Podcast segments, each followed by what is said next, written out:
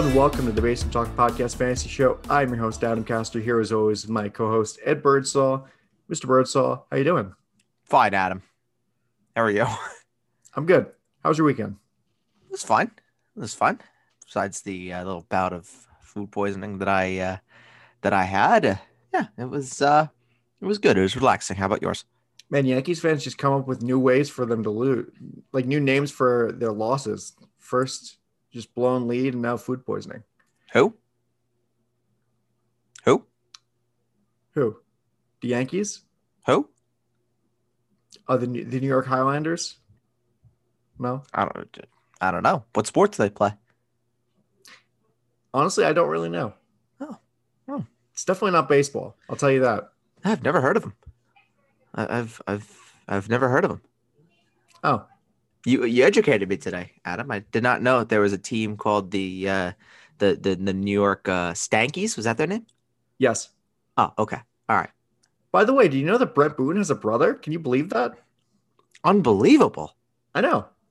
Unbelievable. I mean, I know he had his dad, but I didn't know there was another one. He, an irrelevant one. Yeah. Well, he's only relevant for one thing, and he's able to parlay that into a terrible career in management And television. and television. And television. This is what happens. You you you you hire a man who was on television to be the manager and nothing. They wanted a yes man. They wanted a yes man that was going to let the computer nerds do their thing. They wanted a yes man. It's a, yeah. I, I uh, yes, I I see what you're getting at. I did not intend, no pun intended, but that was nice one, Adam. Bird buck for you. But I mean, what what do people expect? What do people expect? He is he I Adam I I said this to Jake. Jake and I were talk were talking a little bit yesterday after the the latest debacle. Join the And club. do- how many lineups do you think Aaron Boone has actually made? Like actually. Not a ton. I would say less than one. So zero. Correct. Okay. How many how many decisions Well, by himself or just by himself without the help or comeuppance of the computer nerds that are up in the offices of Yankee Stadium? Well, listen, I think it's different when there's a difference between somebody making your lineup for you and using analytics as a tool to help you make your lineup. Oh no, he doesn't use analytics to help him make the lineup. He uses analytics to set the lineup for him. I mm, He's, he's going with the computer nerds. Oh, hundred percent. That's why. That's why they fired Girardi. Because Girardi said, "Fuck you and your computer nerds." oh god, that sounds like Gerard. Girardi was one game away from a World Series and he got fired. Aaron Boone hasn't even come close.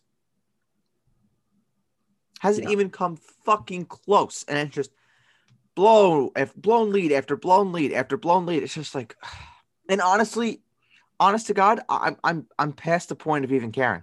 I, I, I am just past it. I don't care. I was I was laughing when I saw five four. I was I was laughing. I don't care. I don't care. That's see, it's one thing to be mad because it shows that you care. Like Jake, I'll, I'll continue to use Jake as an example. Jake is mad because Jake invests all of his time, all of his energy. Baseball is his thing. He invests everything that he's got into the Yankees and then eventually the Jets. Uh, that's so sad. You're telling me. And then the Nets, and then the Nets too. uh, that's so sad. But with me, I- don't care. Like That's it true. just goes Jerry "Hmm." Jones practicing holding up the Lombardi Trophy. Oh yeah, I'll get I'll get mad at the Cowboys because I I love my Cowboys. I mean I love my Yankees too, but it just it just gets to a point where it's just like,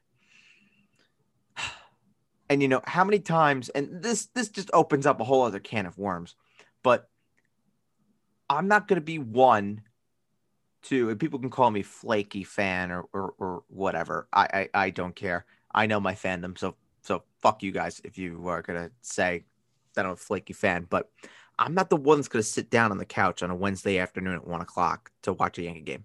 I'm just not. I'm just not. There be- there better things that that I can do with my life. Yeah, I mean, it's crazy because if the Yankees were, if the Mets were in the Yankee division, like if the Mets were in the AL East and the Yankees were in the NL East, we'd be having opposite conversations. I would be talking about how Luis Rojas doesn't know what the fuck he's doing. The bullpen's terrible. The offense can't score runs. And we would be three and a half games out of a wild card spot, as opposed like if you and if the Yankees were in the NL East, they'd be four and a half games ahead of the Phillies, and they'd run away with the division. I disagree. I, I disagree wholeheartedly because I think the Mets. No one really expected the Mets to be. Oh, that's I don't not wanna- true. I don't want to say great That's because they're not not. true. They're not great. Nobody expected the Mets to be great this year. They expected them to be really good. No, Yes. no. After trading for Lindor, getting To be running away with the NL East in a division where you have Bryce Harper, you have the Philadelphia Phillies, you have the Nationals who two years ago won the World Series. okay, they You have, you have Atlanta, Atlanta, who everybody and their mother picked to win the NL East. yes, they didn't pick them to run away with the division, but they at least picked the Mets to be very good. I would uh, not say very good. I would say competitive enough where they could maybe squeak into a wild card game. I wouldn't call that very good. The Red Sox are very good. They're winning the division. If you're winning the if you're winning the division and the expectation is that you would have won the division, then yeah, you're very good. I think the Red Sox, the Red Sox are kind of in the same boat as the Mets, actually, where it wasn't they didn't have a, lot of expectations. Mets, the Mets and Mets fans had more expectations because of whole, you know, Cohen and everything like that. But I think no. Well, I think that I mean maybe it's because we were listening to different people talking about this, but I, I feel like a lot of people had high hopes for the Mets because of Steve Cohen. high Because of- hopes, yes. But what, but what is the definition of high hopes? To win the division? Yeah, Then you, you're definitely listening to just Mets people because no one that I had heard on planet Earth, outside of the the, the Mets dome of lunacy and stupidity, was talking about the Mets winning the division. Nobody. well, at least competing with the with the Braves for for the top. competing is one thing, but that's what I'm talking about. When just you know, scratch a wild card game, that would have been a success. That would have been an absolute success because no one expected the Mets, besides Mets fans in their own little uh, Looney Tunes kingdom, no one expected them to be in this position. The Mets are the Mets are a good team. They're they're a really good team. Bullpen's the, been better than advertised. Rotation has been good with Degrom being in and out. No Syndergaard either. When Syndergaard comes back, if he if he if he does come back, and Syndergaard can be half of what he was, I mean, holy shit! Well, also, I mean, Carlos Carrasco is probably going to come back either this week or next week, Hopefully, hopefully. hopefully, yeah. I just gotta keep your fingers crossed on that one. And the lineup has been has been solid. Has been solid. Lindor's had his moments. Lind- Lindor's had his up ups and his downs. But he's not going to be back till September, probably. Yeah, yeah. he's had he's had his ups and his downs. Um, but Uh, I mean, Pete Alonso's been great. Conforto is getting out of his slump. Jeff McNeil is hitting pretty well now. I mean, the offense is coming together. It's funny that I've never heard anybody on the Mets say it, but on Saturday, Brandon Nimmo was like, "Well, you know, it's always tough because of the ballpark that we play in, and it shows that we don't score a lot of runs here, but when on, but on the road, it shows that we're a good offense." they are a good offense. They are a good offense. They have good balance in that lineup. Take notes, Brian how many Cashman. fucking times is it, have they moved the fences in at Citi Field? Like, Take notes, Brian Cashman, of having a diverse lineup. Again, the computer nerds. The fucking computer nerds. if they were re- if they really wanted if they were really just listening to the computer nerds then they would have more left-handers in their lineup no, it no, would be, it would be diverse. it would be more diverse no, no. I'm the one. Everyone has been saying we needed more lefties. Yet Brian Cashman didn't do it. well i'm saying Everyone they- and their mother. well that's what i'm saying if if every if they were really listening to the analytics and the computer nerds and whatever and they were really playing with the matchups then they would have more left-handed batters in their lineup. Do we know that? I think there's more pitchers in the in the um, the American League East that are right-handed pitchers. So they just they just kind of say, okay, righty on righty, done. The whole the whole thing is just a fucking mess. The whole, whole thing is a mess. Fuck the Yankees. All I know is we have football in a week and a half, and I am beyond thrilled. I mean, if you look at all the analytically inclined teams, like the team that the Yankees don't think they are, but they are, the Tampa Bay Rays, they have a pretty diverse lineup of lefties and righties. Yeah, that's the point. It's the way it should be. Brian Cashman has gotten us into this mess. The same, the same guy when he fired Joe Girardi, who brought in Aaron Boone. That's when this whole reshape of this Yankees lineup happened. What, what was the common theme? All right-handed hitters, all of them, all of them. Not to mention they went and they traded for the wrong Marlins outfielder, but that's besides the point. Who helped That's that true. other that other guy? If we had gotten him, would have been a great lefty hitter in our fucking lineup. That's true. Yeah, I'm done. I'm done with the New York Yankees. Bring up, bring on the Premier League. We're almost back in two weeks. And, and Adam, if you would like to do your old assistant manager Mikel Arteta a huge favor, and you would like to uh, talk to your man uh, Pep, and see if there's a fee that could be worked out where you know we could bring in Bernardo Silva, that would be fantastic. No. I like Bernardo Silva. Never, ever, ever, ever, never. Pep doesn't want him anymore. I can't with this guy. Pep doesn't want him anymore. They need they need to raise funds because Pep wants Harry Kane, the apple of his eye. You know, I like Pep. I love Pep. He's a great manager. I Sometimes some of the things that he does doesn't make a lot don't make a lot of sense to me. I think he's a great manager who has great players. So I don't know if that makes him a, like a great, great, great manager. I, that- that's a hot take. I know He makes the he gets the most out of his players. He gets the players that he wants. Well, there are players that he he's had that he has gotten the most out of. Players that have played in their that have played in his system. Yeah, but Like- look at where he's gone. He was at Barcelona, where he could have bought anybody that he wanted. Bayern, he bought anybody that he wanted, and now he's at City. I mean, what's what's next? When he's done at City, and you know that that avenue has been all washed up and done, he's going to go to PSG. Let's just let's just complete the the quadfecta here, or or, or Real Madrid. Well, he would never do that. No, probably not. If if he has morals, but I don't know. I think Pep Guardiola probably eats children or something. I don't know. What the, what? Probably. He's an evil man. What? He's an evil man. I mean, you look at some of the players that he's had that like um You're trying to defend him. It's not going to work. no, you look at the players that he's had like um Alexander Zinchenko is Inherited next.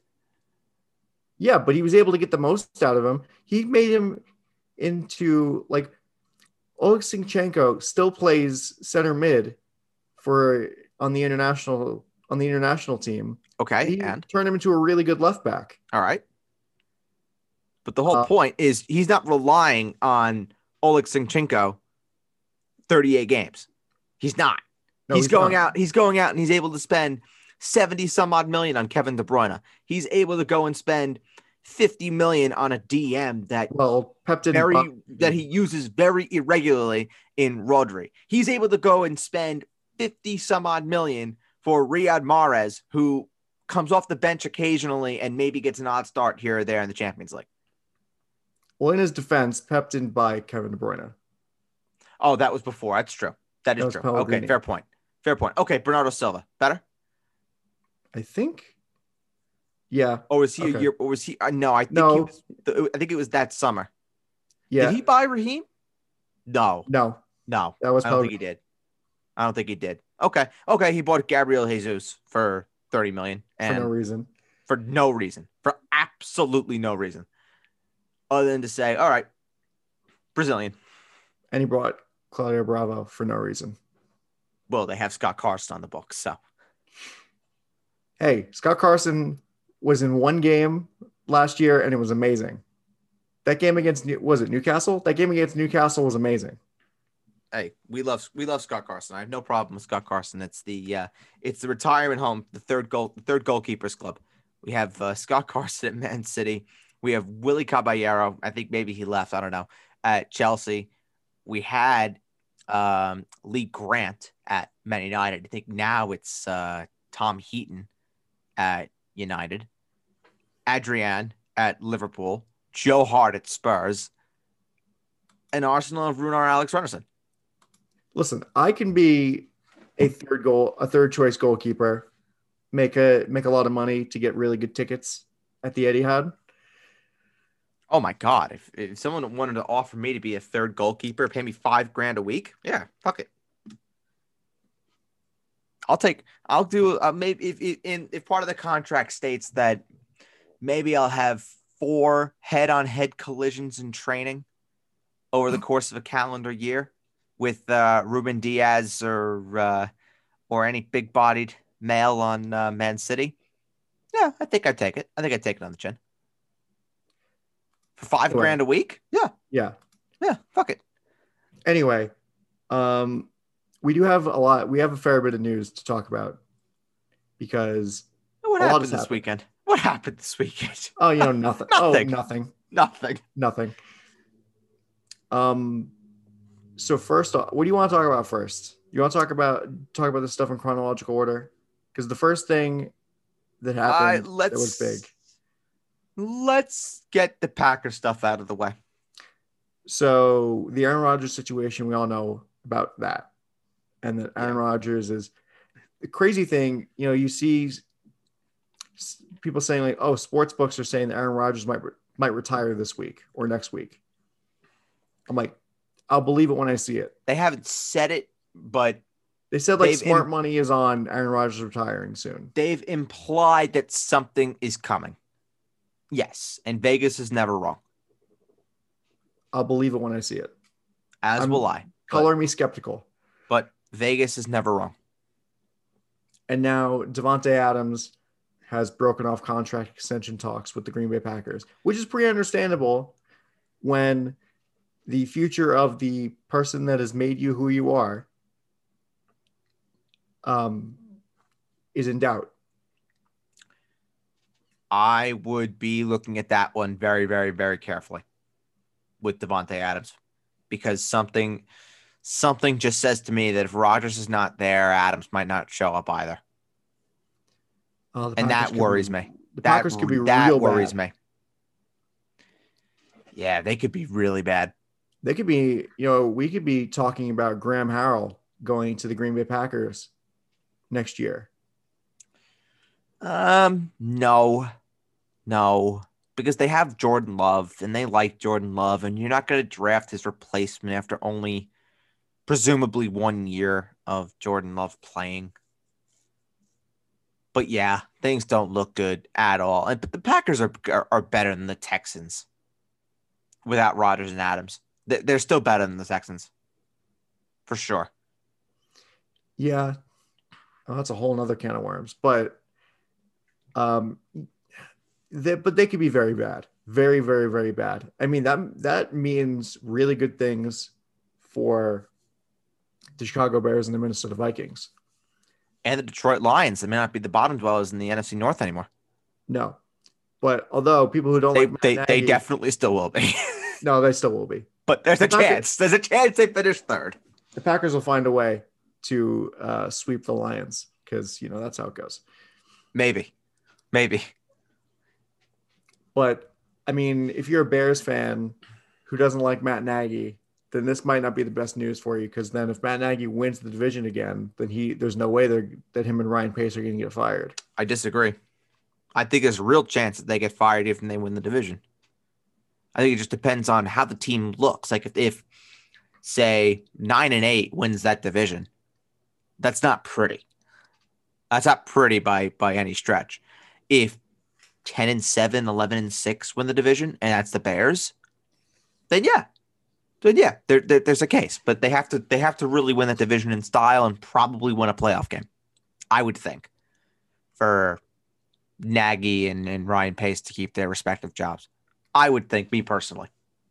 Yeah, I'd probably agree with that. But I, I don't know. I mean, Bears management, you know, they made the playoffs last year, and it seemed like Bears management wasn't going to do anything. No, no, they weren't. They weren't going to do anything last year at all. But I think the difference is, is that I believe Nagy and Pace are on the final years of their contracts. So this really is make or break time for both of them. Yeah. My question about this, not not really the uh the Bears, because it's a whole different thing, but about the Packers. Yeah.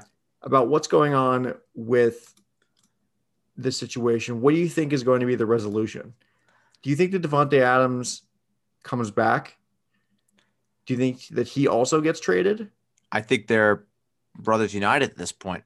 I think they have like a blood oath or something that if Rodgers isn't there, Adams isn't there. Okay, and then we'll, and then the fantasy implications of this are even crazier. Are humongous, are absolutely humongous. Because we we there would be two presumptive top six receivers that are now gone. In Davante Adams and the next guy we'll be talking about. I just think for me, this just smells like divorce waiting to happen. Now the real question is, and and, and this is one that I find fascinating to analyze. If say Davante leaves and Davante wants to go to play with his college teammate in Derek Carr in Las Vegas, let's just say, let's just connect those dots. But there's a chance that Aaron Rodgers would then want to go to Las Vegas to be with Davante Adams. Oh. And they kick Derek Carr to the curb just to have Aaron Rodgers. But I, I, I don't think they that that would happen. Because I think Aaron Rodgers, if he retires, he's still quote unquote contractually obligated to be on the reserve retired list to the duration of that contract, but he wouldn't get paid. It wouldn't count against the cap or anything. He'd just be retired, but they would hold the contract legally on the reserve retired list which is what which is what happened with Brett Favre because he was which is what ha- which is what happened to Calvin Johnson. Right. Which is why Calvin Johnson never came back because the Lions held his rights. I believe yes. there was there was one more uh, that was like that too. But I just forget who it is off, off the top of my head. But Calvin Johnson is the prime is the prime example of that. Well, I was thinking Brett Favre because Brett Favre retired and then he unretired and then the Packers traded him to the Jets. Yes, yes, that's a good that's a good one too. But there and, was that under that was an understanding was there. Yes. Whereas the Packers were okay with moving on from Favre because they had Rodgers. They had Rodgers ready to go. The Packers are not okay with moving Rodgers because they have well, Jordan Love. They don't know where Jordan Love is at. And that was the same with the Lions. The Lions didn't want to trade Megatron. If Megatron was going to play, they wanted Megatron to play for them.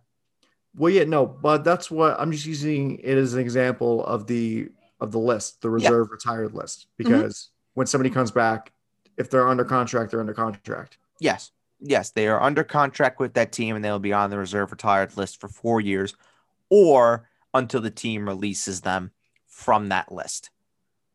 Right. So someone like, I don't know, Sean Lee, let's just say Sean Lee, who's on the reserve retired list for Dallas, odds are when the season starts and the list is, you know, activated or whatever it may be, he'll be released from the list or they'll keep him on the list, whatever maybe. I don't know, but something like that. So you want to talk about this other top 10 potentially receiver, top 15 receiver that we have question marks about? Surely. A Michael, disaster. Disaster. Yes. Michael Thomas underwent ankle surgery in June and will miss the start of the season, according to your boy, Ian Rapoport of NFL Network. He's going to miss longer than that. Yeah. There are reports out that say he's not going to be ready 100% healthy until November or December. at that point, like, what's the point? It's a wash. It's a wash. I have him. I updated my rankings after the Michael Thomas news. I updated my rankings yesterday. Michael Thomas is now my wide receiver 37. I mean, at this point, you know, looking at it from the the perspective of the other players on the Saints, how much does that influence where you draft Alvin Kamara? If you take a, I mean, this really just puts a bow on nobody's taking Taysom Hill or Jameis. Also, Um, well, people are going to take Taysom Hill and Jameis if they're in two quarterbacks, but I think Taysom is kind of more appealing than Jameis now because who's Jameis going to throw to? Adam Trautman has some appeal now, just because you know he's a pass catching option for for the Saints. Um, but yeah, I mean there is just like outside of Kamara, that's like locked and loaded. You know is going to be the guy. Hmm there there really is not much. I'm just trying to look here to see who my next highest ranked receiver is for the Saints, and it's I believe it might be it might be Tre'Quan Smith. I think it is Tre'Quan Smith. It might be. The issue. Okay, before we do this, Yeah, it's Tra- want- it's Tre'Quan. yeah, It is Tre'Quan. I, I have him at 53 now. before we go into uh, more about Michael Thomas, Yeah. I just want to say, so recording this on on Monday, eleven thirty, the Packers annual shareholders meeting, which shouldn't you be attending? Aren't you a shareholder? Aren't you a shareholder of the Green I Bay should be there. Yes, you're 100% right. Got to go. Bye. Um, it's starting Mm-hmm. in about half a, about half an hour at Lambeau Field. AKA time to hit the fucking panic button. And uh, Mark Mur- Mark Murphy and Brian Gutekunst are going to be there, and they're scheduled to speak. AKA shit has hit the fan. Shit's fucked. Please stand by. Shit's fucked. Please stand by. Yes. That's going to be one hell of a meeting. I, oh my goodness. I would love to be the fly, a fly on the wall there. I know. It's wow. Oh boy. But, But, yeah, uh, but Michael So- Thomas, Michael Thomas. because this one, I've got, I've gotten bombarded with questions about Michael Thomas, about where to draft him, what's an acceptable spot. I'm not drafting Michael Thomas. I am not drafting him. He's off my list. I don't care if he's back in middle of October. I don't care. Because guess what? We've seen guys come into into seasons before coming off of ailments, coming off of surgeries in pain, not necessarily 100%. This screams that. This screams Michael Thomas not being 100% for the entire year, having a down year with no more Drew Brees in an offense that has completely changed, and Michael Thomas not being very good.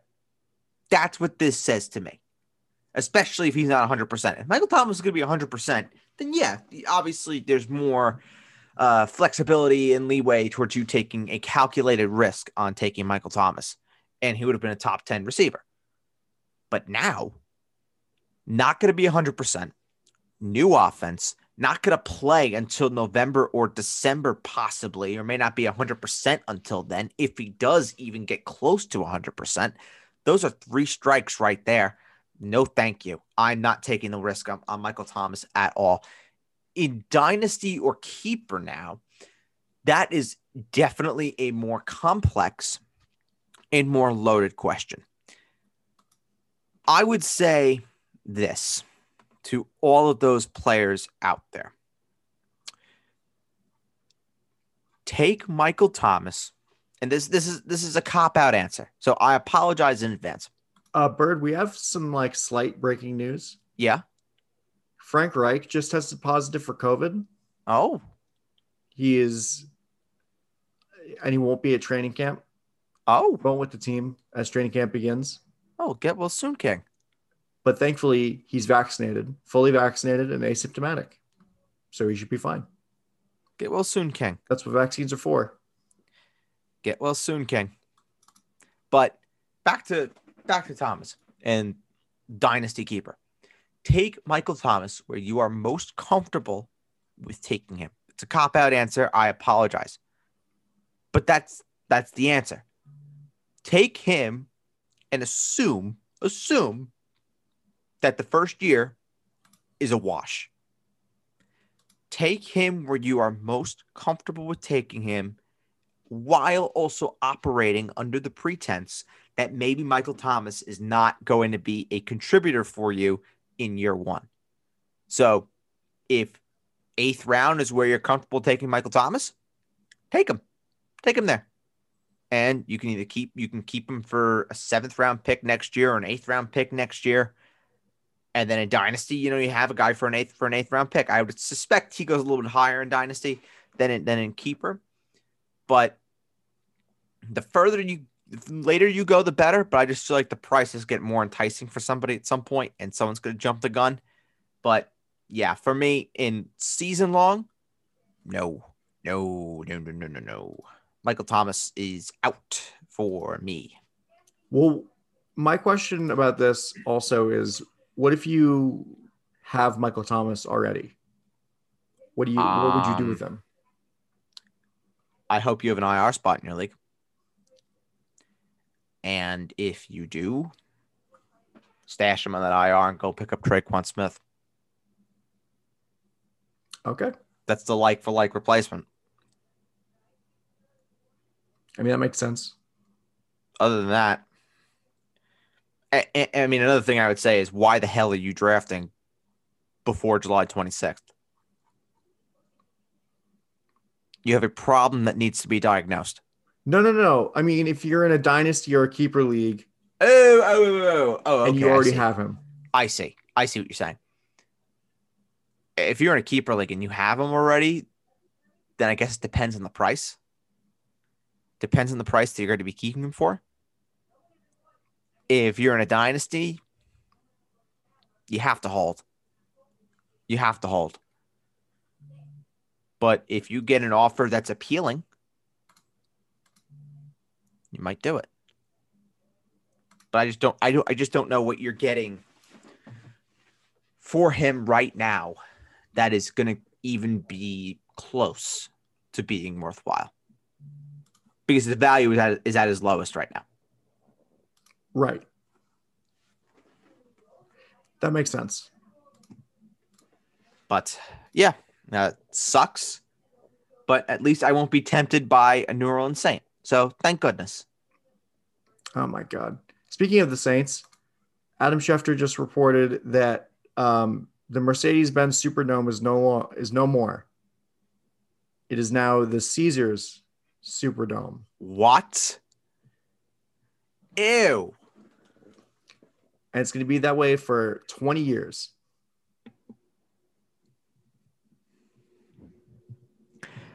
Who the fuck approved that? Well, clearly, the New Orleans Saints and Caesars Entertainment. Oh, oh. You're talking about like Caesar's Palace. Yeah. No, not I the thought you were pizza. Not talking about- pizza. I thought you were talking pizza. It would be the Little Caesars Superdome, not I Caesar thought you were talking pizza. Maybe it just goes to show you how hungry I am. I thought you were talking about pizza. Oh, no, I was not. Oh, okay. It's a little better. A little bit better. Not a lot, but what they should bit. have done is they should have added an apostrophe and said Yeah. Caesars Superdome. Correct. But that's besides the point. And Adam, we can finally talk about the man that we could never talk about before because there's actually news about him. Yay! Yeah, the Texans are now open to trading Deshaun Watson. Finally. What is it? but what does that mean? I don't fucking know. It's to take a fuck ton to do it. They want like five first round assets. I'm pretty sure is the uh is really what they're looking for. What I heard, what I heard is it's two. A team could probably offer two first round picks and two players that can contribute, and that would be good enough. Granted, those deals never happen in the National Football League. So where we go from here, I don't know, but it's good to talk about. that there's some football related news with Deshaun Watson. That's good.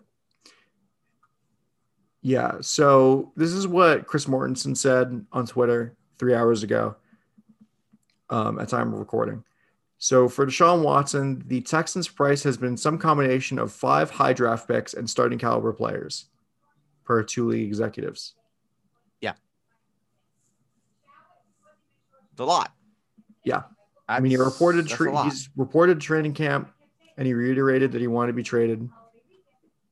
Uh, so we have, some, we have some breaking news on the podcast. This is this is very important news. Yes.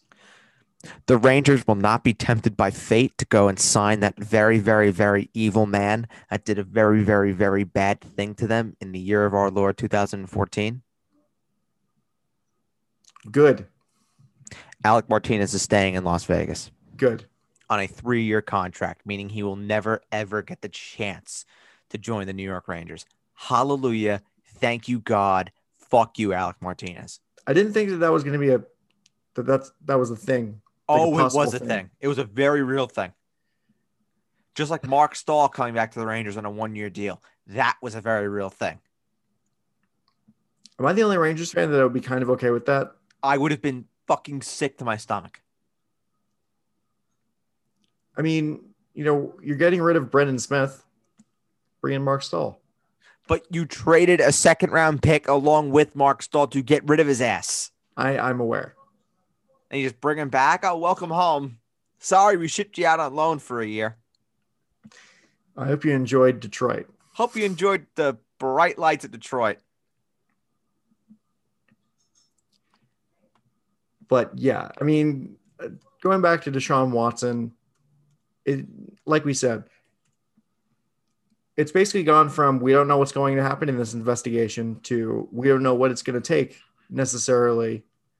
Like we don't know what teams are going to be interested on in Deshaun Watson because not only are you trading for the player, you're giving up the assets, but you also have to deal with the pending allegations.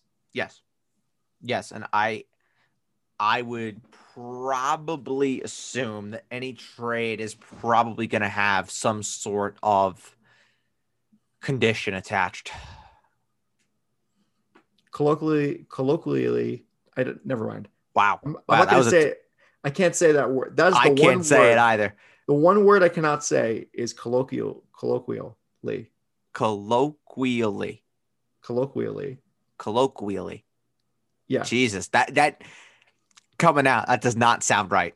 Nope, doesn't. Feels terrible. Colloquially. Colloquially referred to as backsies.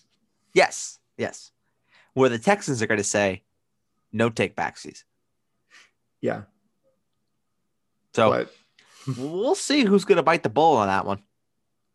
But hey, who knows? And then one more thing that I did here, a little, uh, I heard this on Friday afternoon actually, and that was that the Tampa Bay Buccaneers are slated right now to be rolling with Ronald Jones as their number one running back. Well, I think that that makes sense just because Ronald Jones has really taken a step. I think it means the same as Damien Harris being the number one running back for the Patriots, that he'll be the first guy to touch the ball. and after that, it's a fucking crapshoot. I mean, do you feel the same way about uh, Connor Hughes, my boy, Connor Hughes, the athletic, who covers the Jets, saying that Michael Carter will take over the. Uh, he's projecting that Michael Carter will take over the one A role in no. the running back rotation. No, that's not the same thing. I think Michael Carter runs away with that job eventually, and it's his to own. Big difference. Big, big, big, big, big, big, big difference. Where okay. I think Rojo is stuck in a committee with Giovani Bernard, Ke'Shawn Vaughn, Leonard Fournette the entire year. Same thing with Damien Harris. Maybe he's, you know, 70 30, where you have Damien, uh, Damien Harris, Sony Michel, James White, um, any other running back that they inevitably bring in. Maybe Rex Burkhead, when he gets cut by the Texans, he goes back to the Patriots, and Bill Belichick will have his boy back in his arms again. Who the hell knows? But I think I think Michael Carter takes that job bull by the horns and he just full sends it, which is fabulous because I really want Michael Carter to win that job. Sa- same with Javonte Williams in Denver. I want Javonte Williams to win that job by himself, kick Melvin Gordon to the curb, launch Royce Freeman to the moon. Javonte Javonte Williams, please, please. We need more guys, not in committees. Yeah, I agree. I can agree with that. I can get behind that. I don't like committees. Nobody does. Nobody does. That's number one pet peeve. Very fantasy player committees. Anyway, um, is there anything else you want to talk about with this, or do you want to move on to um, the meat and potatoes? Let's move on to the uh to the main course. Oh, hungry now. Damn it. Listen, it's not my fault. Oh, I'm hungry. No, it was it was my fault. I was thinking I was thinking about pizza. I was thinking about pizza and I heard Caesars and I said, "Oh, Little Caesars. Oh, great. Pizza time." Can you imagine? Well, no, the F- Ford Field is still Ford Field, but um, you know, it wouldn't be the only. It wouldn't be uh, the only stadium in New Orleans to be named after a shitty food place. True. Very true. Yeah, I'm surprised they still they still kept the Smoothie King Center. Unbelievable. Because the Pelicans right now can't get a better sponsorship deal than that. When they have Zion, they have Brandon Ingram, they stick to Smoothie King Center. Mm-hmm. Okay. All right. Yep. Yep. All right. Anywho, So this is actually very interesting for me and for you because we always talk about players that are hard to rank. And there's always so much uh you know f- there's always so much uh controversy based on where these players are ranked because either back and forth. Back and Yes. forthness. Yeah. back and forthness God all the time. because of either performance issues, whether they like, you know, performed over their heads or they underperformed or they're coming off of major injuries or something along those lines. Yep. Or they're in ridiculously unprecedented contract stalemates or, Or have feel. pending lawsuits. Or feel. Yeah. that's what a lot of that that's the way I took this actually was so the way that I came up with my list was I took my projections, I lined them up with my ranks, and I tried to figure out what guys that I have ranked higher or lower than what my overall projections are for them. And I've tried to figure out why. That's how I came up with this list.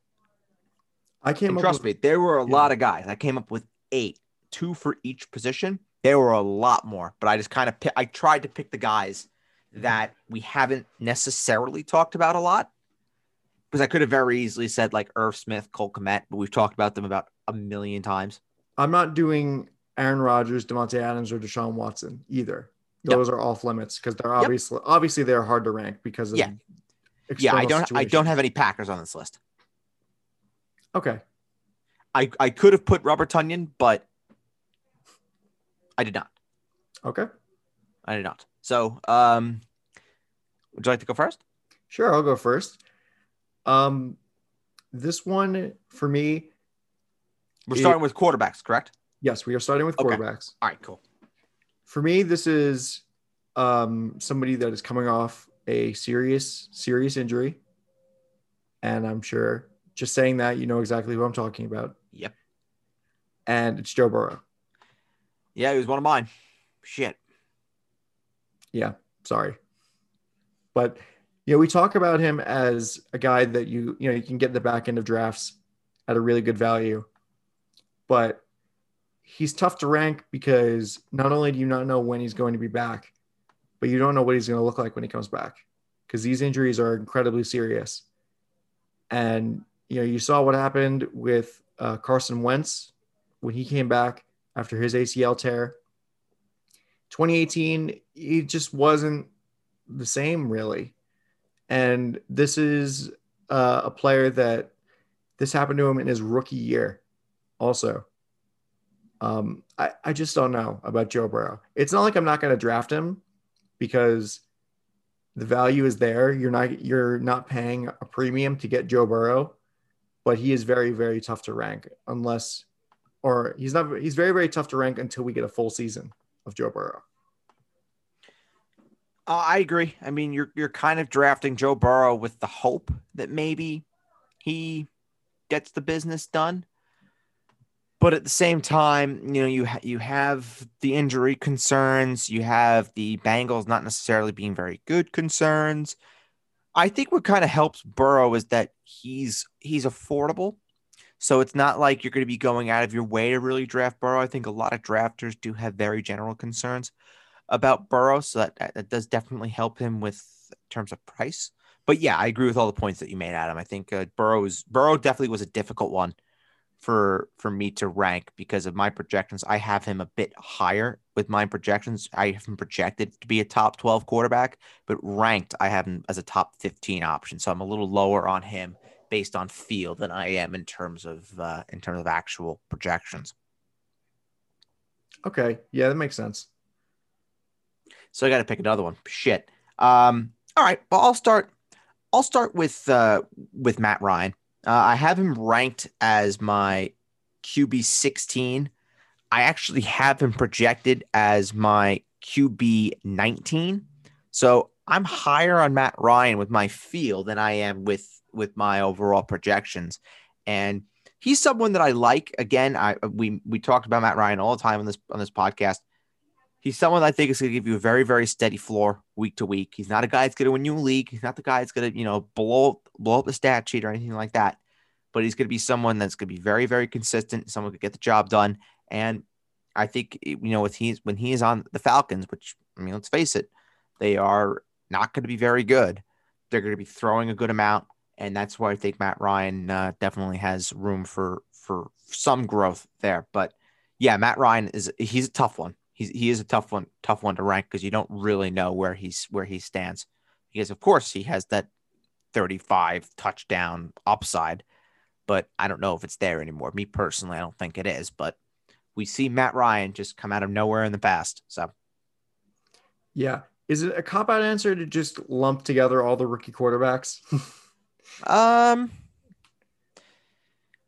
yes no kind of. I mean, I can talk about Justin Fields, really. Well, not okay. I was you gonna say Justin Justin Justin Fields is is easy to rank for me. Okay, you're not mm. drafting him. You're not yeah. drafting him unless you're in keeper or dynasty. Redraft, you're leaving him on waiver wire and you're waiting for him to break out. Then you then you pick him up. Trevor Lawrence. Trevor Lawrence is a good one. Trevor Lawrence is a good one. So yeah, I'm not gonna I'm not gonna lump together all the rookie quarterbacks, but Trevor Lawrence is gonna be tough to rank. Trevor Lawrence is tough to rank because my projections I I have him as the 19th quarterback, and I have him ranked as the 21st. So I'm lower on Trevor Lawrence than a lot of people are. Yeah, Fantasy Pros has him at 15. So, which is pretty, I'm, pretty crazy. I'm just I'm lower on Trevor. Uh, I am definitely. I mean, I like him. I like him. I, I'm. I'm probably going to move him up at some point. But Listen, okay, what I'm going to say right now is going to sound like me calling Trevor Lawrence a system quarterback. Okay, but it's not. All right. He had a. He came into a in, an incredible Clemson team. That I think when he came in, they had just won the national championship. Basically. I disagree. I, I could not. I mean, hold on. Do was a, dude was a, okay. All right, I'm listening. I'm listening. I'm listening. He came into a really good Clemson team. He's already a generational talent. Yeah. But that Clemson team was very, very good. Okay. But this Jacksonville Jaguars team, I don't know. I mean, were they really was did their quarterback play of having like half a season of Gardner Minshew and Jake Luton really take them to one in 15? It couldn't have just been the quarterback for them they have good weapons, but I mean, the team has a lot more problem. The team okay. is, is very, very bad. I don't know how. I don't know if Trey. Uh, I don't know if Trevor Lawrence is really going to necessarily light the world on fire, which is fine. That doesn't mean he's a bust. His rookie season, he's going into a new league, has to learn a new playbook. Urban Meyer, we have no fucking idea what he's going to be like as an NFL head coach. And I there's just so much uncertainty with Jack with Jacksonville. Yeah, that that's fair. That's a very fair argument. Is that Jacksonville could be absolutely terrible, and the shortcomings of the team could affect what the player himself does. That's fair. That's fair. I can accept that answer. Okay. Uh, you're gonna love this one. Maybe not for the best of reasons, but Tom Brady. Yeah. I have him ranked as my 11th quarterback. I have him projected as my number six quarterback. I have him projected for about 4,800 yards and 37 touchdowns. Listen, if that defense falters even a little bit, you'll see. You'll see. I don't know why I have Tom Brady ranked at 11. Uh, he should be higher. I have him projected for more yards than Justin Herbert, projected for more yards than Russell Wilson, projected for more yards than Ryan Tannehill, Jalen Hurts. And I have Tom Brady at 11. It makes no sense to me why why I, I'm, I'm doing that. Yeah. He Sorry. pr- he probably, probably, with Rodgers out of the picture, he's probably the best of the rest. Very close to Herbert. I don't know. I'd rather I'd still rather have Tannehill and even Stafford over Brady. You would rather have Daniel Jones over Brady. I'd rather have Zach Wilson over Brady. I'd Of rather course. have Drew Lock over Brady. Ladies and gentlemen, do not listen to Adam on anything that he says about Tom Brady. His his opinions are biased and borderline slanderous. I would rather leave my quarterback slot empty for 16 weeks than start Tom Brady. I'm talking to you, listeners. Do you see what I just said? Okay, you, you you've now seen the true colors. The Oh, true but- colors are out, So I and they're green and white. you people don't know that I'm a Jets fan. Uh, No, I've never heard that one before. This is shocked me. I have two two things. Yeah. One is this is from uh, Ben Baby, who covers the Cincinnati Bengals for ESPN. He said Mike Brown, the Bengals president, said that they probably quotes probably won't put Joe Burrow out there until the start of the season, as to not risk anything with him, which doesn't really make a lot of sense. So they're not going to give him any preseason work. I don't know why they're not going to give him any preseason work. They need to. Oh God! All right. Well, yeah. Tom Brady.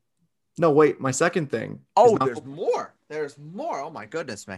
My well, this is uh, hockey related, but uh, Sam Bennett apparently loves the number four because he just signed a four-year deal with uh, for four point four million dollars AAV in Florida. Wow. Yep. Four four four reflex. So Great uh, sight. Great sight. If you know, you know. Anyway, uh, talk about that uh, heathen in Tampa Bay, please. I gave it to you already. He's going to be 4,800 yard guy. I'm down for 38 touchdowns. Don't know why I have him ranked at 11. He should be a lot higher. My projections say he's number six quarterback. Okay. And that's right. And that is ranked higher than projected higher than Wilson and Herbert. I don't know. Mm, yeah, sure. They're going to throw. They're going to throw a lot. It's true. They are going to throw a lot. It the only the, the tiebreaker really is I think Brady is going to be more a more efficient passer than Wilson in fantasy terms. Herbert will be very close to him though. Herbert Herbert is the one that I go back and forth on. But I think in terms of fantasy, I think Brady will be better for fantasy than Russell Wilson. Bold take. Uh, I guess I'm just down on the Seahawks in general. I I, I don't I don't know because I well, feel like I, I've, what. I feel like that I've just said slanderous things about the Seahawks, and I, I I guess I'm just down on them. I don't I don't know. Yeah, I, I don't know either. Um, I do not have any Seahawks on my tough to project list. Just saying. Okay. So let's move on to running backs. Yeah. you like to go first? Yeah, I'll go first. Um, the Jacksonville guys. I'm gonna cheat here. I'm gonna project the both. I'm gonna talk about both of them, ETN and James Robinson. Back to back, 26th and 27th. I have them projected lower. I have them projected as my 33rd and 34th running backs. So, feel says they should be higher. Projections suggest that they are lower, which probably means I'm out on both of them. So the Jacksonville guys, I'm all over the map with them. Well, I don't think you're cheating because you can't talk about one of these guys without talking about the other. I did it one more time on this list and just little little teaser. There's one more time on this list where I've grouped a couple guys together. Um, another one guy for let's me. just say let's just say it's a little close to home. Okay. I if you say any bad things about my about my guys, I will I will find you. I'll come to Huntington. Who said it's about you? Well, he says close to home. Yeah, it is close to home. You'll see. Okay. You'll see. All right, whatever. Anyway, um, my guy is somebody that I had last year in fantasy. That and now there are so many different factors Mhm. that are in his uh, that are in his way that were not in his way last year. Can I take a guess? Yes, Can I take a guess? Did Yeah. we both own this player at one point? yes, Is it David Montgomery? it is David Montgomery. Yippee ki yay, motherfucker! Yeah, David Montgomery. I mean, this is this is about as slam dunk as you can get with players that are tough to rank. Because you're in a situation now, David Montgomery excelled um, in the second half of last year or after the bye week of last year. Not only did he have a cupcake schedule, but also there was no Tarik Cohen. And yeah, there was no Tarik Cohen. he was the guy. And there was no Damien Williams either. No. But now, now there is. Now there is Damien Williams. Now there is Tarik Cohen. right. I mean, Tarik Cohen's going to be is starting off on the pup as he's recovering from his ACL uh, injury, and you know Damien Williams is coming back after not playing football for a year. So, who knows? Maybe this is not as close as we think. This whole running back situation, but I think at this point, David Montgomery is so hard to rank because you don't you just don't know. Yeah. I mean, David Montgomery is tricky to rank, I think, in PPR because you don't really know what the receptions are going to look like.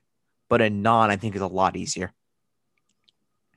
I think it's a lot easier to to project in in standard because I think you know David Montgomery for me in standard. If I can pull up the standard projections that I have for him, he's basically going to hover at around a 240 carry guy and sprinkle in. I have I have him down for 30 receptions, so he'll be about a high end, super high end. He'll be a 300 touch running back, but that's like top end, top end 300 touches, which might be might be unrealistic to expect. Maybe a better expectation is like 270 is a I mean, how- good yeah. is a good projection for Montgomery in terms of in terms of his touches. listen, if we're expecting, if people are expecting David Montgomery to have 300 touches and they're also expecting Allen Robinson to be a top five receiver, then those two things can't really exist. And I quote from Adam Castor. At the same time, at the same time, they can't exist at the same time. And I quote from Adam Castor. There is only one football. Oh, I thought you were, I thought you were going to say something else. No, no. You you have said that very eloquently over the years. Yes, there is only one football. There is only one football. Yes, and that's that's true. There is only one football. They can't, they can't exist at the same time. You can't Nope. have 300 touches for David Montgomery and then also say that, oh, Damien Williams is going to have a good season and Tarik Cohen's going to have a good season. Well, and so is Allen Robinson. I don't think anybody wants Damien Williams to have a good season. I don't think anybody wants Tarik Cohen to have a good season. I think everyone wants to just be David Montgomery getting the ball 25, 30 times a game, and that's that. And then also Allen Robinson's gonna have 100 catches for and like Allen 1500 Robinson having five million catches and four point nine nine nine nine nine nine nine million touchdowns.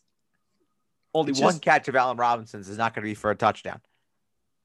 Yes, But only one. that's the ideal. That's the ideal universe. But unfortunately, We shit sucks. Not, we do not live in an ideal universe. No, no, we do not. We we most certainly do not. So, yeah, it- it's about managing your expectations with uh, with Montgomery. He's a guy who can go, I think, in either way. I think he's a guy that you could very easily underrank, or he's a guy that you could very easily overrank. Yeah. Well, if you're it's a good just one, if you're just looking at his stats from last year, you can you can easily easily overrank him. Yeah. Oh, absolutely, absolutely. This is the second half of the year when he was he finished the top four running back second half of the year. Yeah, it was it was pretty crazy after after that bye week. Oh, he Wait. went off. Yeah, He went off. He he he finished the year as a top four guy the second half of the season. Yep. But that was against the Packers twice, Detroit, Houston, Minnesota, and Jacksonville. Yep. So you All- know, bottom 10 rush teams in the league last year. so temper your expectations a little. Yeah. Mm-hmm. I agree. All right, who do you got next? Uh, Mike Davis. Mike Davis. I have him ranked as my 21st running back. I have him projected as my RB 26. So I'm higher on Mike Davis than my projections are. I don't see Mike Davis being a thousand yard back. I don't see Mike Davis being a double touchdown back, but I do see Mike Davis being very consistent. I see Mike Davis giving you maybe on the low end seven, eight touchdowns overall. And he'll be someone that you draft in the middle of your draft that at least early on might return some early value. But I think he's a classic, a classic example of a guy you're hoping starts off hot and you try and trade him for someone that struggles out of the gate. I think Mike Davis is kind of is kind of that.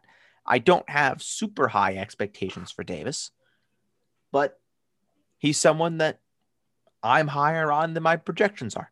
And maybe that will be evened out. He's a top 24 guy. I'm not, I'm not going to say that he's not, but he's someone that at the end of the day, I'm not super convinced is going to be superb for fantasy teams as we he's not gonna you're gonna that you're gonna anchor your team around is what I'm trying to say.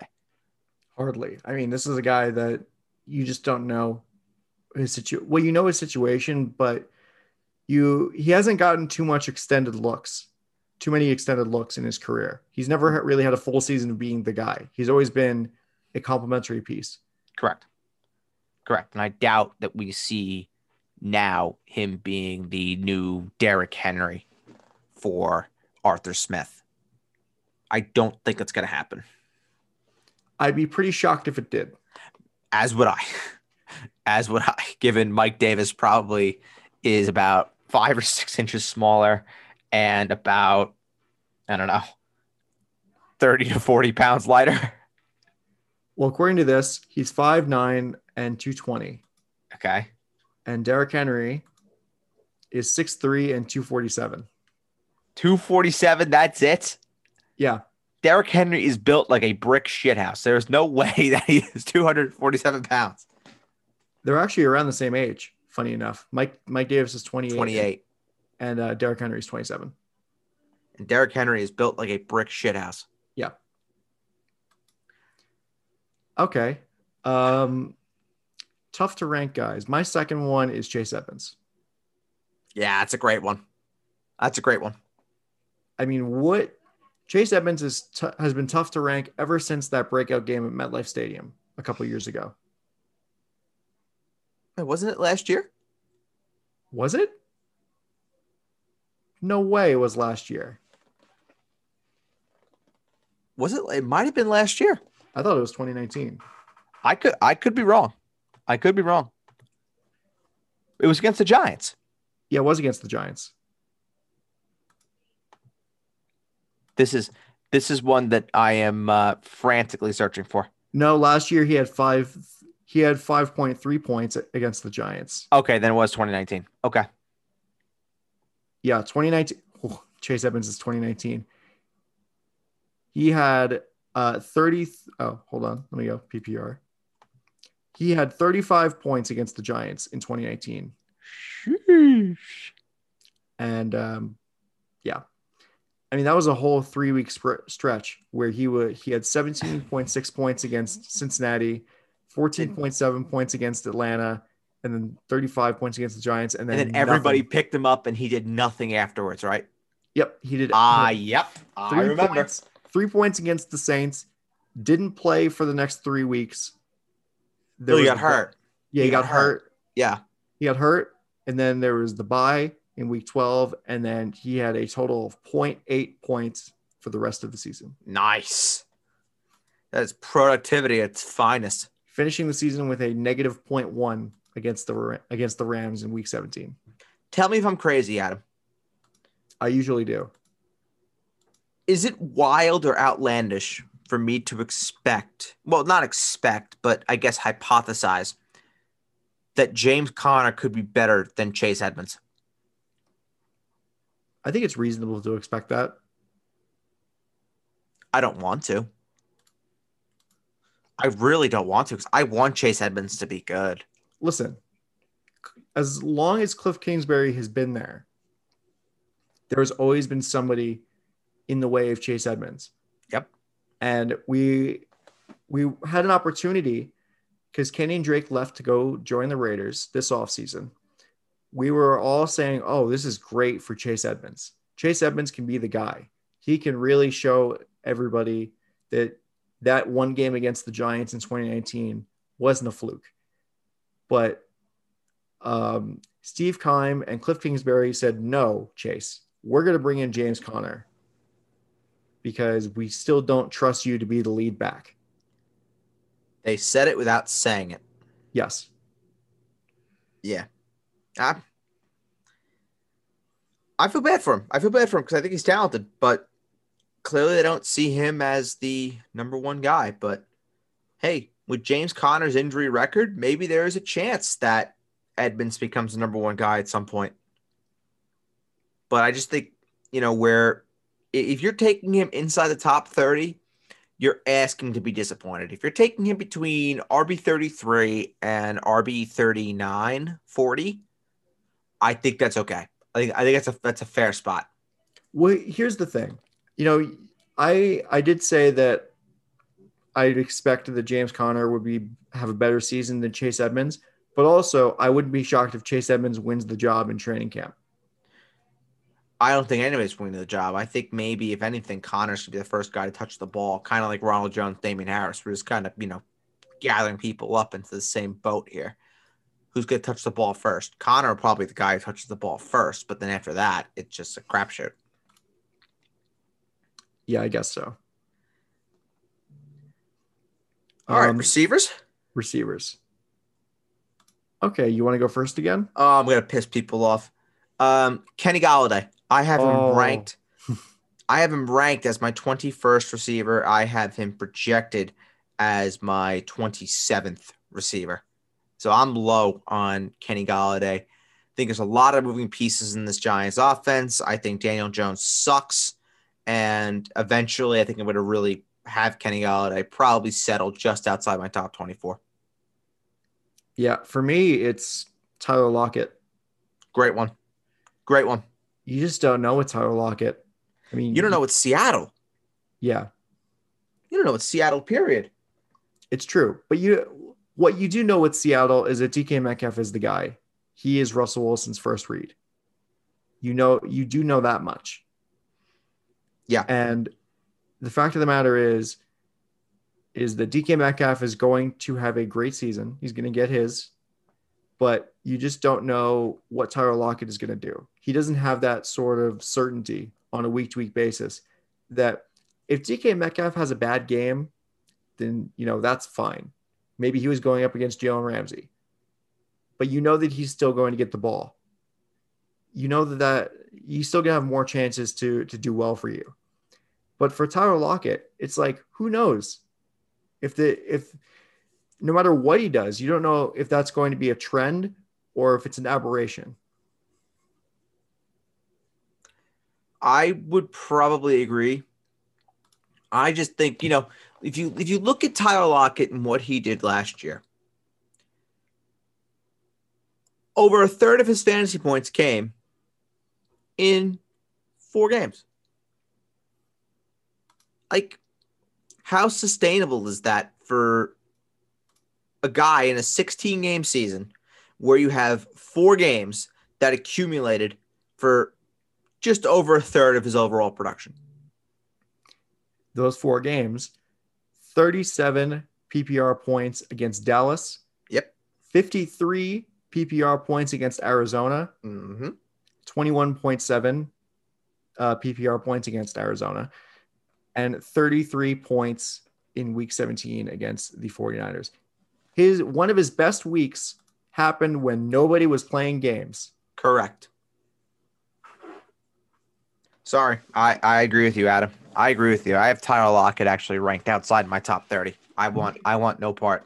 What a kick to the nuts because in uh, fantasy playoffs, he had 10.2 points against the Jets. He had in week 14, 7.4 points against the, the football team in week 15, and then 7.4 points against the Rams in week 16. Oh, he was awful in fantasy playoffs. You couldn't start him. You, you you could not start him in your fantasy playoffs. And then in week 17, when nobody gives a fuck, he bl- he pops off for 33 points. Mm-hmm. Don't I'm draft not- Tyler Lockett. I'm not touching Tyler Lockett with a 10 foot pole. Good. Don't. Um, And I'm serious about that. This is not a Tyreek Hill situation. I am not drafting Tyler Lockett. I'll keep it to that. Um, this is my. This is the one that hits close to home. It's Don't you- twosome. Okay. Amari Cooper and CeeDee Lamb. Oh, that that okay. I have Amari at 13, CeeDee Lamb at 16. I have them projected. I have Amari projected to be the wide receiver 15, CeeDee Lamb to be the wide receiver 20. So feel suggests that I'm a bit higher on the Cowboys guys, but projection wise, I just have them ranked a little bit lower. Kind of a cop out answer, sort of. Hardly. I, I we've talked about it before. I just don't know how people could be high on one and and not high on the other, or high on both. Excuse me. I think you have to be high on one and not high on and not high on the other. Personally, Yeah. and if you ask me who I like more, the answer is if you're looking for floor week to week consistency, the guy is probably CD. Just because he'll be off of the number one corners that Amari will be having to deal with. But if you're looking for the big upside and if you're looking for the potential, who's the guy that might get you a 40, 50 point game? It's Amari. Just start Amari Cooper when then the Cowboys play the Eagles. And then that's it. True. True. 100% right. Hopefully, and hopefully Darius Slay stubs his toe in the shower. oh man. Um another one for me uh Julio Jones. I mean, that's a hell of a one. Julio Jones, very tough to rank. I mean, Quintorris Lopez Jones. yes. Wait, what? That's, his name. Oh, Quintorris Lopez Jones. how do you get Julio from that? No idea. Okay, But you, you could fact check me on that. I, m- I might. Quintorris Lopez Jones. Wow. Yep, that's that's yep. I told you. You think you think I was kidding? Yeah, actually. Wow. Are you accusing me of being a fake journalist, Adam? I am. I am absolutely appalled and disgusted. According to Wikipedia, his nickname in high school was Waffle House Because Waffle was- House. because he was always open. That's hysterical. oh my god. That's funny. That's very funny. That's pretty creative. Nothing I like for it. why his name is Julio though. Well, That's a good question. They have his f- hilarious high school nickname of Waffle House, but no no notif- notification as to uh, why he's named Julio. No mention of why Julio is called Julio. No. Okay. Um, yeah, so Julio Jones, the reason that he's so um, controversial, hard to rank, is because of the offense that he's in. He's in a new system, a run heavy system. And you're looking at fantasy pros, like the guys that are around him, he's ranked 16 in PPR, which is absurd. But I, I have him at 19. so the guys around him from 14 to 20, just a random set. CeeDee Lamb, Chris Godwin, Julio Jones is 16, Mike Evans is 17, DJ Moore, Diontae Johnson, Cooper Kupp. Are you uh planning to take your dog out to the movies or something? Abby just wanted to come up and uh, and say and say hello to the uh, podcasting audience. She's not even looking at the camera. Well, she's very camera shy. What do you want me to say? Okay. Her her beauty is radiant. The back of her head is ridiculous. Wow, that's something. Abby, you want to say hello to everybody? You want to say hello? Can you say something? No, you're not gonna say something. Oh, okay, okay. Well, you're gonna stay right here. You're gonna stay right here. There we go. As she knocked, as she knocked out my earpiece. She she needs to be cradled like a baby. I'm sorry. Yep, she is a big baby. She is a lion. She is my lion. But lions are cats. Oh, she is a lion. Mwah. So what do you think about Julio Jones? What do you think about the guys that are ranked out around Julio Jones? The only one that I ha- uh, that I kind of have a bit of conflict with, I think we've did we did a would you rather on him actually, was Chris Godwin. Godwin is the one that I kind of go back and forth on. I feel like they're kind of the same guy. CD is an interesting one because both number twos in their offense, but I think Julio has more of a clearer route to productivity, if that's not too ridiculous to say. Um, but the obvious thing with, with, with Julio is is health. Health is the biggest thing. If you can guarantee me that Julio is going to give you 15, 16 games, then Julio should absolutely be drafted way higher than the wide receiver. What is he on Fantasy Pro? 16? Yep. He should be drafted way higher than wide receiver 16. Problem is, odds are that he that he won't be. Now, with the unfortunate situation surrounding Davante Adams and Michael Thomas not being 100%, there's a chance that Julio pushes being drafted as a wide receiver one, which is Again, mental, that's crazy. which is mental to me. I mean, you be draft you have AJ Brown and Julio Jones going as wide receiver ones. That would be nonsense. Yeah. Yeah, but that's that's where we're at. That is where we're at. Yeah, I, I just I don't know. That, that's just why Julio Jones is so uh, weird, Complex. tough to rank. yes, I agree. You want to go? You want to hit on the uh, tight ends quick? Yes. All right, I'll give you. I'll give you uh, my two very quickly. Um, my guys are Dallas Goedert and Logan Thomas. Dallas Goedert, I have ranked as my tight end six, but projected as my tight end ten. Logan Thomas, I have projected as my I have as my tight end thirteen, but projected as my tight end eight. So I'm higher on Goedert than the projections are. I'm lower on Thomas than the projections are. Okay. And Logan Thomas, I started to come around on because Adam, you you made the point to me, and I did some more research into it, and you're hundred percent right that Ryan Fitzpatrick does tend to like his tight ends a ton. So that could be good for Logan Thomas. I still have him down for 50, 55 receptions, but I think the touchdown upside with Logan Thomas is there. As with Goedert, it's the Zach Ertz dilemma. If Zach Ertz is still in Philadelphia, I was gonna say Zach Ertz for my, for one of mine because I don't know what the, what the hell is going on with Zach Ertz. nobody fucking knows. Honestly, no nobody knows what the deal is with him.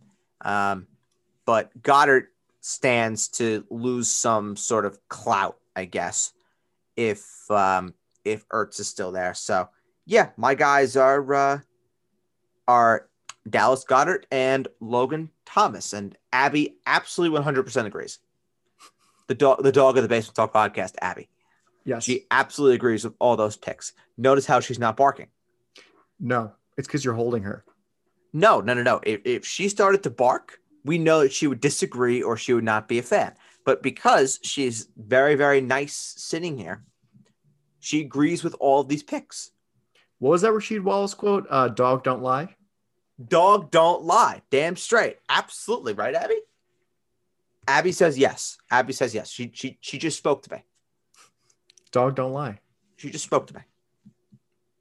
Um, I'm not gonna I'm not gonna take the easy way out and say Jonnu Smith and Hunter Henry because I nearly put them myself. that is so easy. It's too easy. Um, honestly, Gronk. Oh, that's that that's a very good one. Yeah, Gronk That's a very is- good one. It's Gronk and it's Hayden Hurst for me. Those are those are good ones. Those are real good ones. because they those are two tight ends that have other than like Dallas Goedert, those are two tight ends that have the fiercest competition at their positions. Yeah. I would say so. Maybe. Hmm.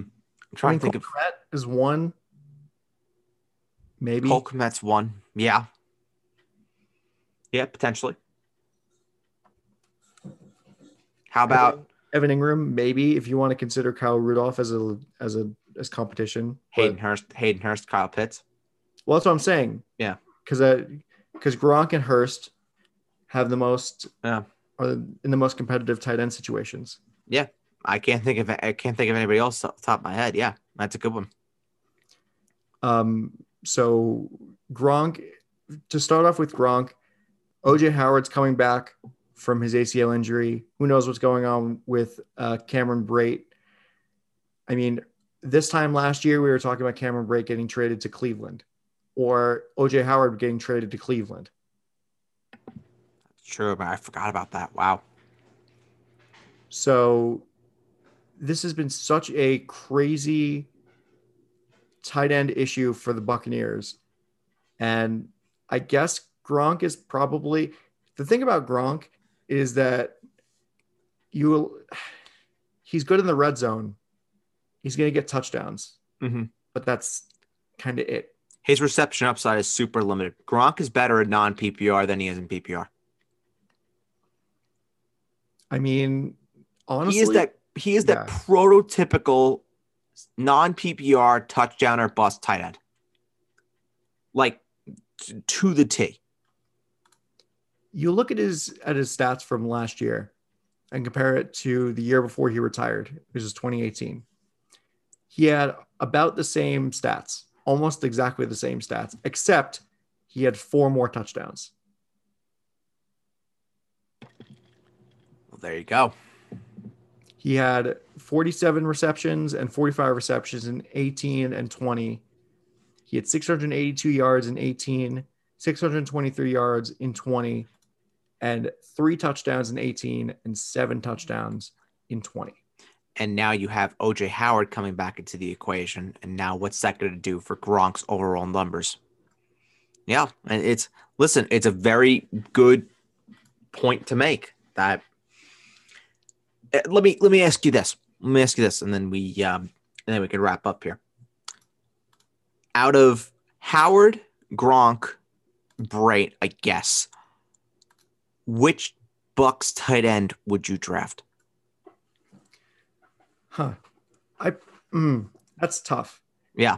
I'd probably I'd probably draft Howard just based on the upside I agree. I agree with you. As like a speculative option. I wouldn't Mhm. build my team out of it around any either of them, any of them. Neither would I. Neither would I. I think if you're Yeah.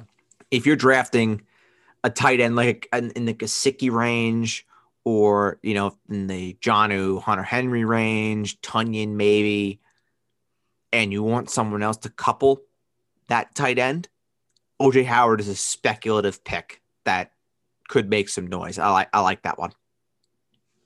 And then with Hayden Hurst, it's the Kyle, it's Kyle Pitts. I'm not gonna say it's a Kyle Pitts problem, but oh no, no, no, it, it is it is the Kyle Pitts problem well, for some of us, yeah, for some. Not mentioning But- any names. yeah. But that is what make makes Hayden Hurst very tough to rank because you saw in Baltimore that he was a very good tight end. He has potential to be a really good tight end, but Atlanta was in a situation where you know Matt Ryan still signed and they had a generational tight end talent fall into their laps at four. And they picked Right. Kyle Pitts Mm-hmm. because they're like, if we don't pick Kyle Pitts, we're going to rue the day that we didn't pick Kyle Pitts. Maybe. Maybe, maybe not. But I mean that that's what makes Hayden Hurst so tough to to rank is that Kyle is Kyle Pitts. He won't be drafted in a lot of places too. No, you're probably going to pick him up off your waiver wire. If something happens to Kyle Pitts and there's an injury, it would freeze Hayden Hurst up to be the number one tight end in Atlanta. But even even then, is that it say Kyle Pitts does go down? Is Hayden Hurst super desirable as the number one tight end for Atlanta? I don't know. I don't know either. I don't know. But hey, we will uh we will see. That was that was a very fun and very informative show there, Adam. I agree. All right. Well, thank you for listening to this episode of the Basement Talk Podcast Fantasy Show. You can find all episodes of not only the Fantasy Show, but everything under the Basement Talk Podcast umbrella, wherever you get your podcasts. Uh, what are we talking about next week? Or uh, what are we talking about later this week, Bird? Um we're gonna be surprised just as much as you are. Fair enough. Sounds like fun. We're gonna figure it out. There are a ton of things that I want to do. I just gotta figure out the order in which we're gonna do them. Yep. Well, anyway, for my co-host at Birdsall, I'm Adam Castor, and we'll talk to you next time on the Basement Talk Podcast Fantasy Show. Bye bye.